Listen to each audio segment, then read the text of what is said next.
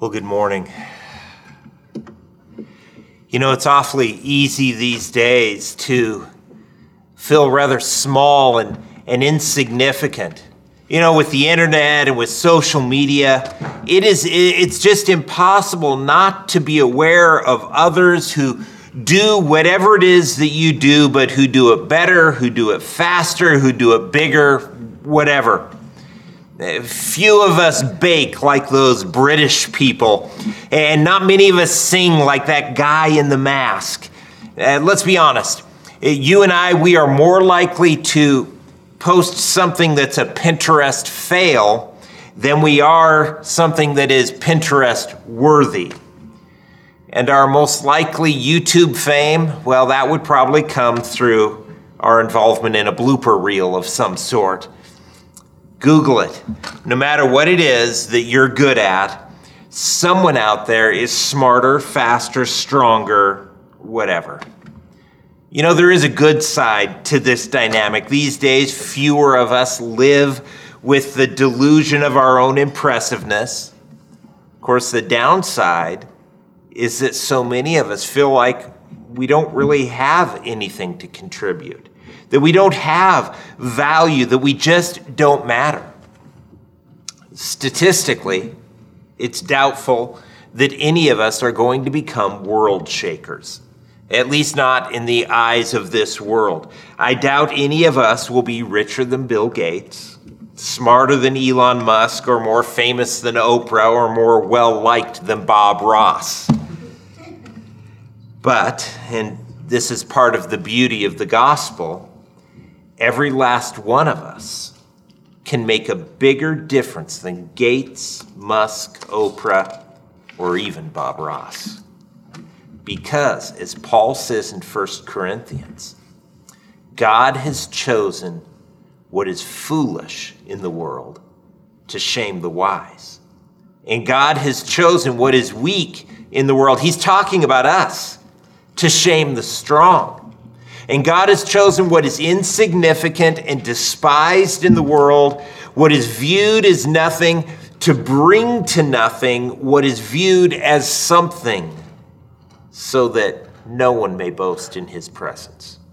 You and I, if we submit amidst our weakness and brokenness, if we submit ourselves to Christ, He will take us and He will heal us and He will strengthen us in Himself. And through us, He will do things that truly matter. And not just things in this life, but things that will matter for all of eternity.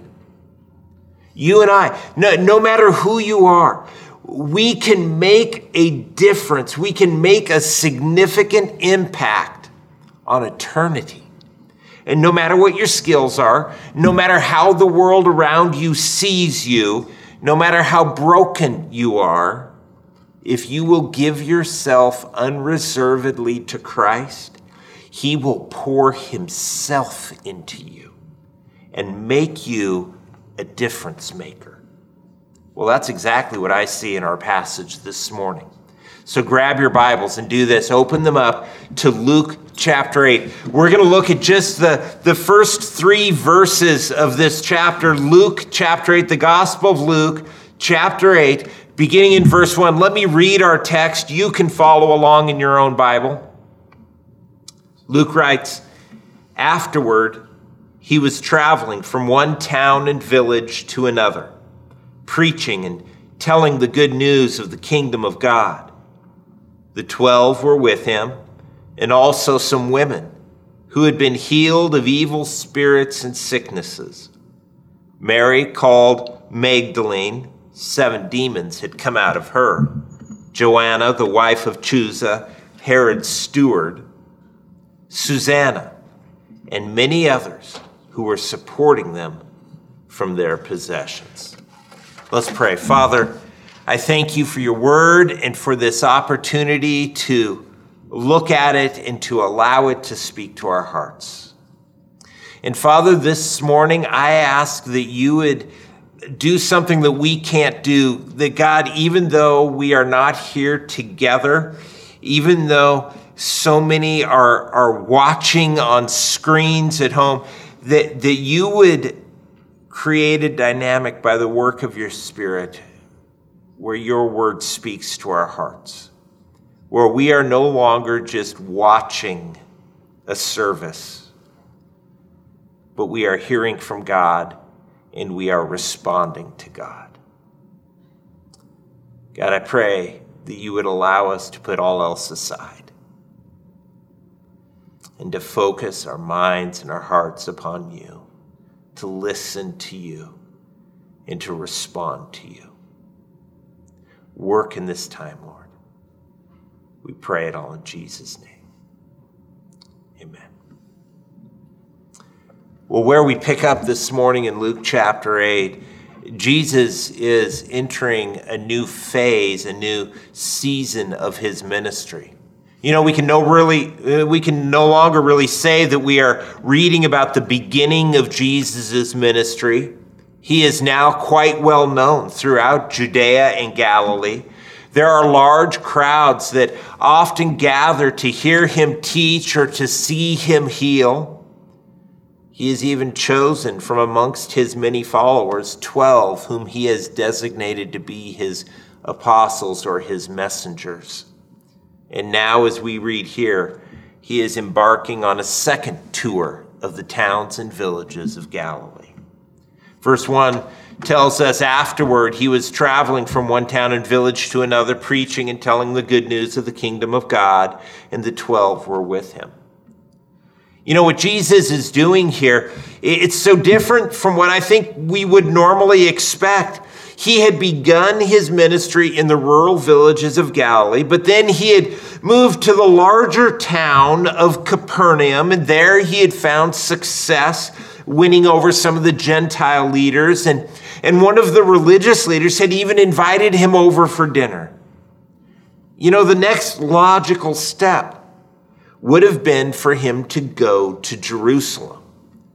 Uh, that's where the heart of the nation was. Uh, that's where the center of their faith was. That's where the power was. It was there that we find the temple and the Sanhedrin. Uh, that's where anything that was religiously significant had to start. That is where Jesus, you would think, would have sought out his apostles amongst the well educated and the religiously invested and the, the powerful. But instead, Jesus spends most of his ministry in rural Galilee, teaching the common people, the fishermen, the farmers, and the shepherds.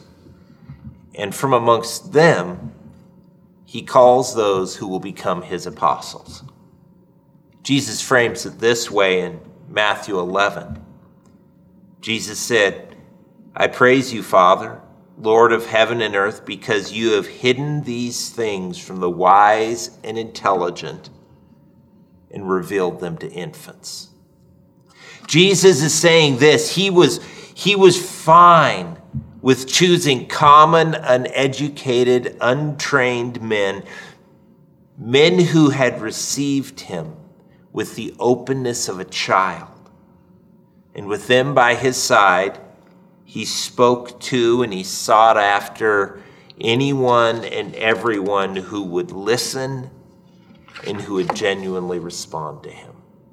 Jesus chose to teach about the kingdom of God amongst farmers and fishermen in Galilee rather than argue with the Pharisees and the priests there in Jerusalem. You see, Jesus wasn't seeking to gain followers who had powerful positions. He was seeking to gain a powerful position in the hearts of his followers. In fact, after the crucifixion and resurrection, uh, the religious leaders, as stunned by the response of Jesus' followers, said this in Acts chapter 4. When they observed the boldness of Peter and John and realized that they were uneducated and untrained men, they were amazed and recognized that they had been with Jesus. You know what they noticed about Peter and John wasn't their intellect or their eloquent speech, but rather what they noticed was that it was clear that they had been with Jesus. They had been changed by him. They had been shaped by him because they had submitted themselves to him. That's what Jesus was after.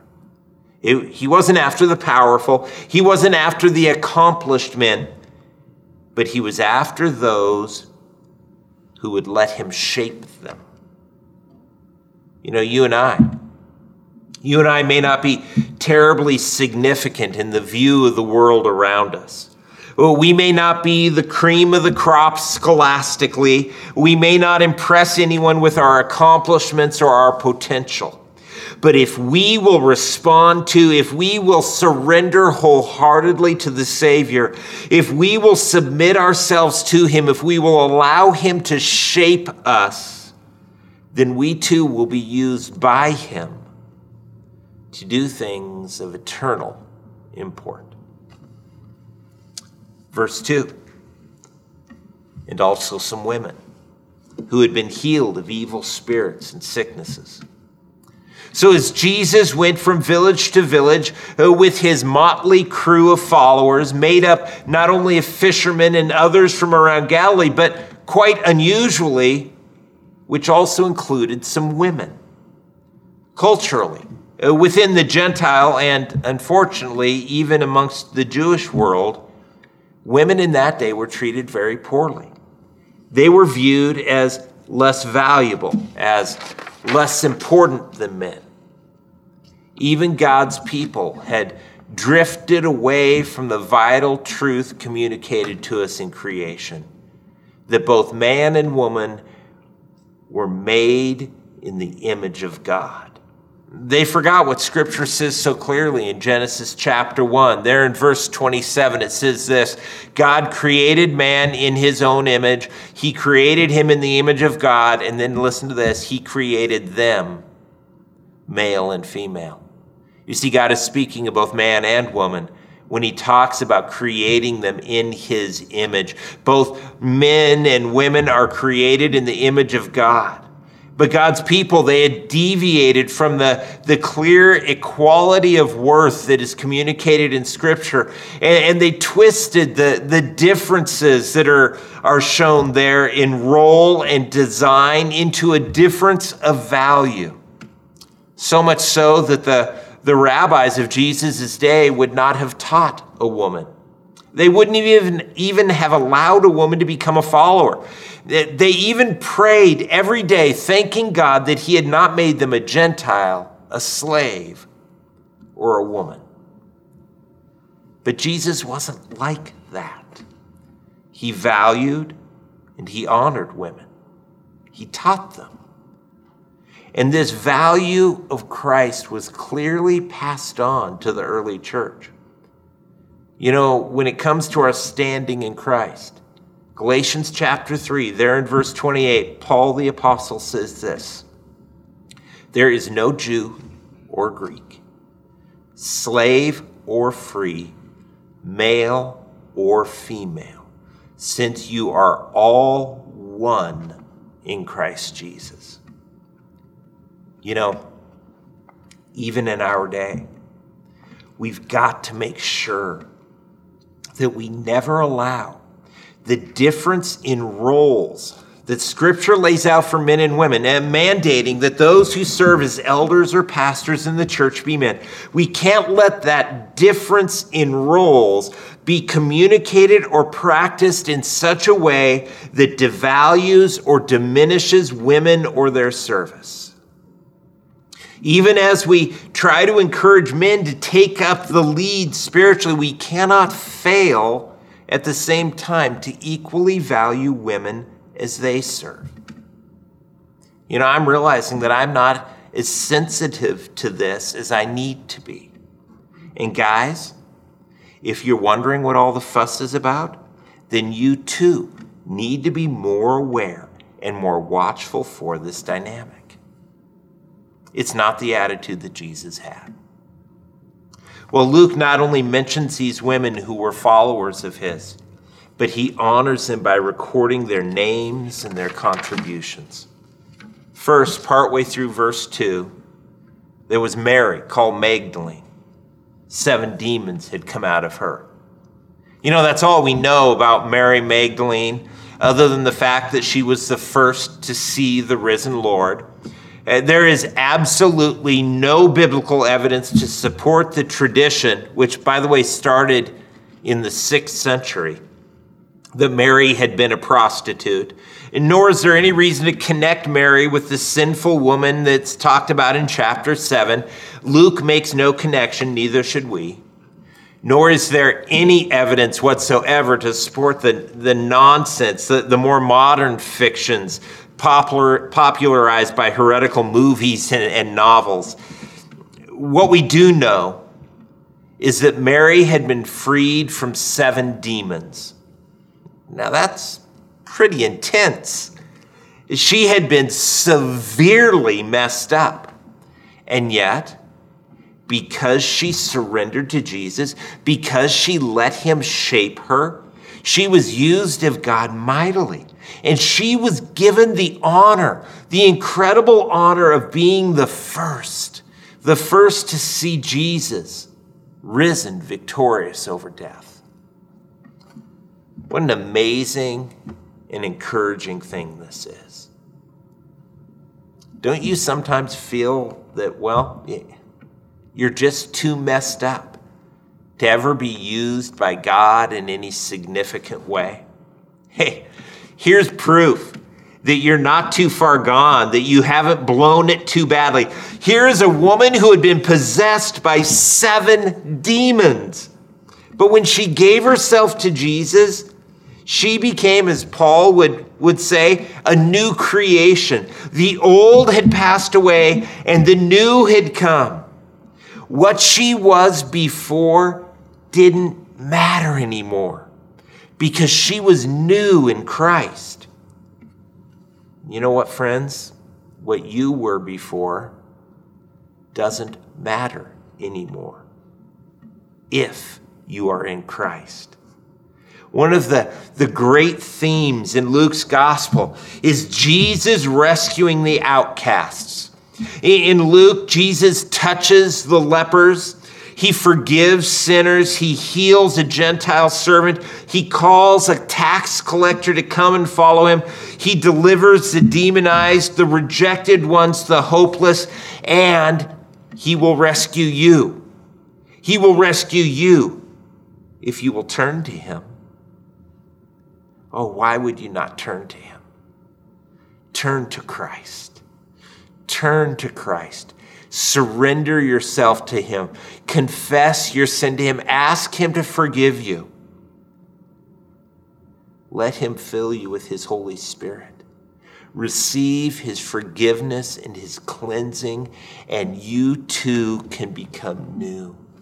Oh, like Mary who had been possessed by seven demons, but yet was made new and was given a role of significance in the resurrection of the Savior.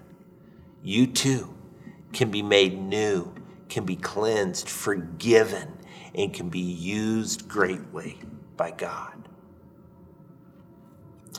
Next, in verse 3, we read about Joanna, the wife of Chuza Herod's steward.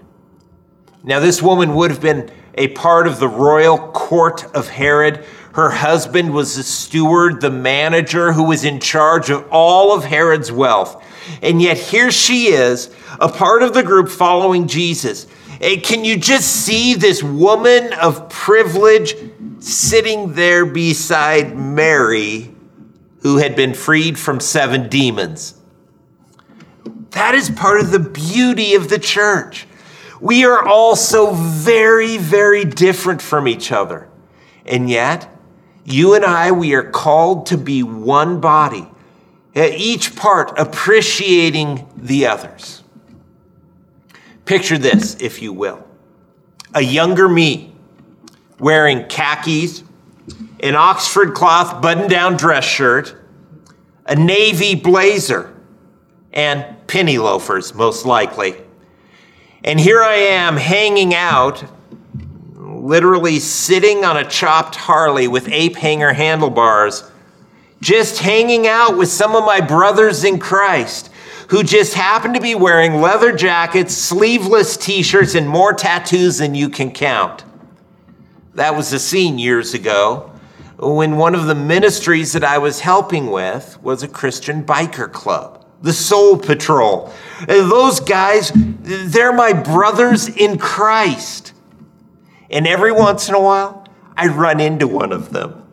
And it's always funny to watch people's reaction because we don't match, but we love each other. We love each other because we're brothers in Christ. And friends, that's how it's supposed to be. Within the body of Christ, there is no place for cliques. There is no place for exclusive groups. Oh, sure, you won't know everyone, you won't be close to everyone, but everyone has got to be welcomed into the circle. I don't think Jesus would have let Joanna shun Mary, and I don't think he would have let Simon the Zealot bully Matthew the tax collector. As Paul says in Romans 12 16, we are to live in harmony with one another. Do not be proud. Instead, he says, associate with the humble. Finally, partway through verse 3, we read about Susanna, about whom, by the way, we know nothing other than this. She and many others who were supporting Jesus and the disciples from their possessions. It seems that specifically there were some wealthy women who provided for Jesus and for his disciples financially. Now, think about that for a moment. This was not a practical necessity. Jesus could have very simply, miraculously provided for all that they needed. But he didn't. He didn't. He chose instead, in humility, to allow others to provide for him. And he chooses that means of support for his work today as well. He invites us, you and me, to provide for his work out of what he has given us. The Lord chooses to leave the funding of his work up to the generosity of his people. And it is our privilege and our duty to support God's work to whatever degree God has given us the ability. It's interesting in 2 Corinthians chapter 9, Paul says this about how we should give that the person who sows generously will also reap generously. And each person should do as he has decided in his heart, not reluctantly, not out of compulsion, since God loves a cheerful giver. And God is able to make grace overflow to you, so that in every way, having everything you need, you may excel in every good work. Well, let's remember what we've seen in these three short verses. First of all, Jesus chooses to invest not in those who are capable or powerful, but rather he chooses those who, though they may be powerless or even broken, yet they are responsive to him. They are submitting themselves to him. Those are the ones he chooses to work through. So don't worry about your lack. Don't be concerned about your inabilities. Just give yourself wholly, give yourself unreservedly to the Lord, and watch what he will do. Secondly, Jesus elevates those who are broken to wholeness. He values the undervalued. The outcasts are the ones that he welcomes in and in him we are all treasured and honored. Find your worth in Christ and treat others with the worth that Christ imbues into them. Thirdly, he calls us all to worship him together as one body. As one body we are to worship him. And he gives each one of us ways to serve him and to be useful to him. Oh, for Mary, she was the first to witness the resurrection, but for others, it was the support of the ministry of Jesus that was their task. He gives us each a significant role to play. No matter what this world thinks of you, the Lord has a role for you to play. For some of us, our role will be like that of Mary. We will witness to having personally encountered the risen Lord. We will tell others about the Savior who has grabbed hold of us. And like Susanna, we will support his work. No matter who we are, no matter how broken we are, no matter how rejected by this world we are, if we will surrender ourselves unreservedly to the Savior, He will not only save us, He will not only cleanse us, forgive us, He will use us, He will equip us, and He will work through us to accomplish what only He can do. Let's pray. Father, I thank you for your word. I thank you for this brief passage that is just so powerfully full of truth for us. God, I pray that even in the midst of these strange times in which we are living, that because we are people who are fully submitted to you, that you would be free to work through us despite the, the, the restrictions of, of our day and of our circumstance, that you would be working powerfully through us as your church, as those who belong to you, as your ambassadors. God, that your kingdom would be advancing, that your kingdom would be gaining glory. And God, that we would be involved in it, each of us every one of us. Not one too far gone, not one who is incapable, because you indwell us. And that is all that is necessary for you to use us and for you to work and to accomplish what you desire. God, work that in us. Work that in us. Use us we pray it all in Jesus' precious name. Amen.